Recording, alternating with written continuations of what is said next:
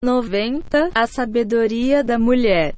Capítulo 10 Edificando o lar. Nossos sábios, de abençoada memória, ensinam que celebrar um casamento com os noivos equivale a reconstruir as de Jerusalém espiritualmente. Cada casamento é mais um tijolo para reconstruir nosso templo sagrado, que era o santuário da presença divina na terra. Do mesmo modo, um lar edificado em fundações de paz e amizade se torna um santuário digno para a presença divina. A mulher é responsável pela espiritualidade do lar.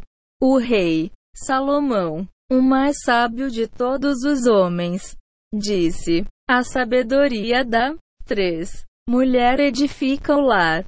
Ele não disse a sabedoria do homem.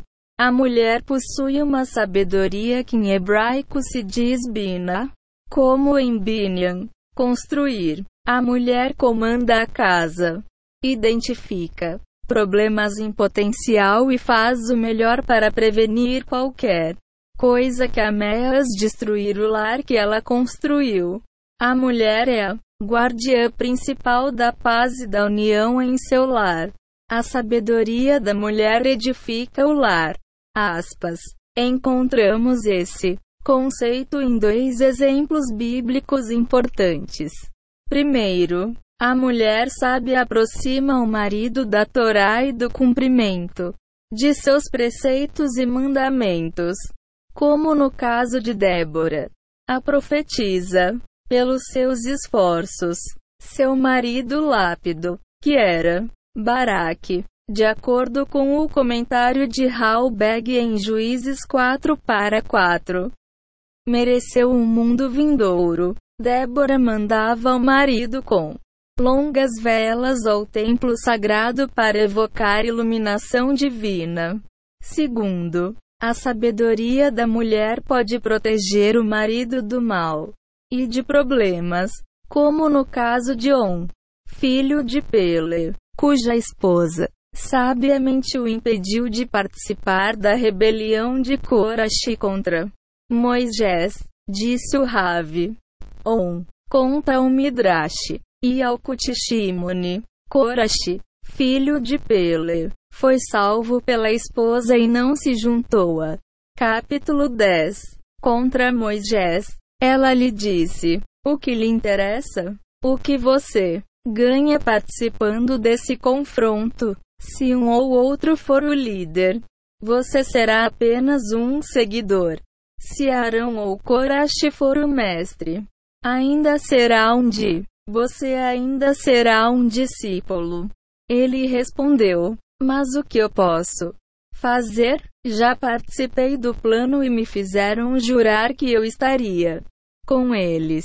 Ela respondeu: Eu sei que todos os homens de Corache são santos, pois está escrito: toda a comunidade é santa. Fique aqui em casa e eu o salvarei. Ela lhe deu vinho para beberiu. Intoxicou para que ele dormisse e não pudesse se arrepender de ter aceitado sua decisão. Então ela se sentou na entrada da tenda e soltou os cabelos, todos que vinham da assembleia de Corache. Para chamá-lo haviam sem recato e recuavam seu tempo passou. Corache e seus seguidores foram engolidos pela terra e On, filho de Pele, foi salvo. Aspas. Esse Midrash nos ensina a força da mulher de On, que o impediu de participar da terrível rebelião de Corache contra Moisés. Todos que participaram dessa revolta não apenas morreram, como também perderam seu lugar no mundo vindouro.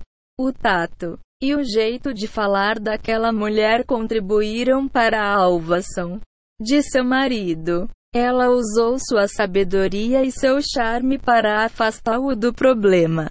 Ela fez com que o marido chegasse às próprias conclusões e percebesse seu comprometimento equivocado. A mulher de On é um ótimo exemplo da Sabedoria da mulher que edifica o lar. A sabedoria única da mulher pode proteger e salvar o homem de todo tipo de calamidade e dificuldade. Força secreta. Devemos lembrar que On não era um homem simples, era um dos líderes de Israel. Apesar da importância e posição social, ele ainda precisou da sabedoria da mulher para salvá-lo das consequências do mais sério erro de julgamento que ele jamais havia feito. Não fosse pela esposa, On teria sido engolido pela 92 Sabedoria da Mulher. Terra junto com os outros seguidores de Korashi. Aprendemos com esse episódio que todos os homens precisam da sabedoria da esposa inúmeras vezes durante a vida tanto para questões mundanas como para decisões importantes. Os homens precisam da sabedoria da mulher para reconhecer seus erros e ter ideia de como resolver seus problemas. Desse modo, eles evitam as armadilhas do próprio julgamento. Todas as mulheres devem utilizar sua força secreta. Assim, como a mulher de On o fez, para edificar seu lar com sabedoria. Mantenha os olhos abertos e preste atenção em tudo que se passa em seu lar. Gentilmente guie seu marido pelo caminho que você sabe ser o correto.